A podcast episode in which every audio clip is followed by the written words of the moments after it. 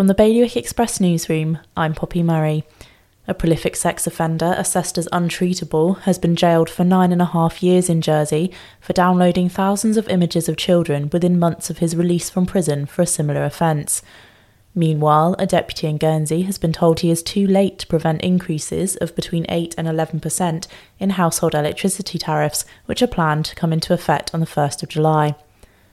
Jersey's emergency department has continued to achieve the 4-hour standard for A&E waiting times, but has failed to meet targets for triage times, according to the latest healthcare statistics.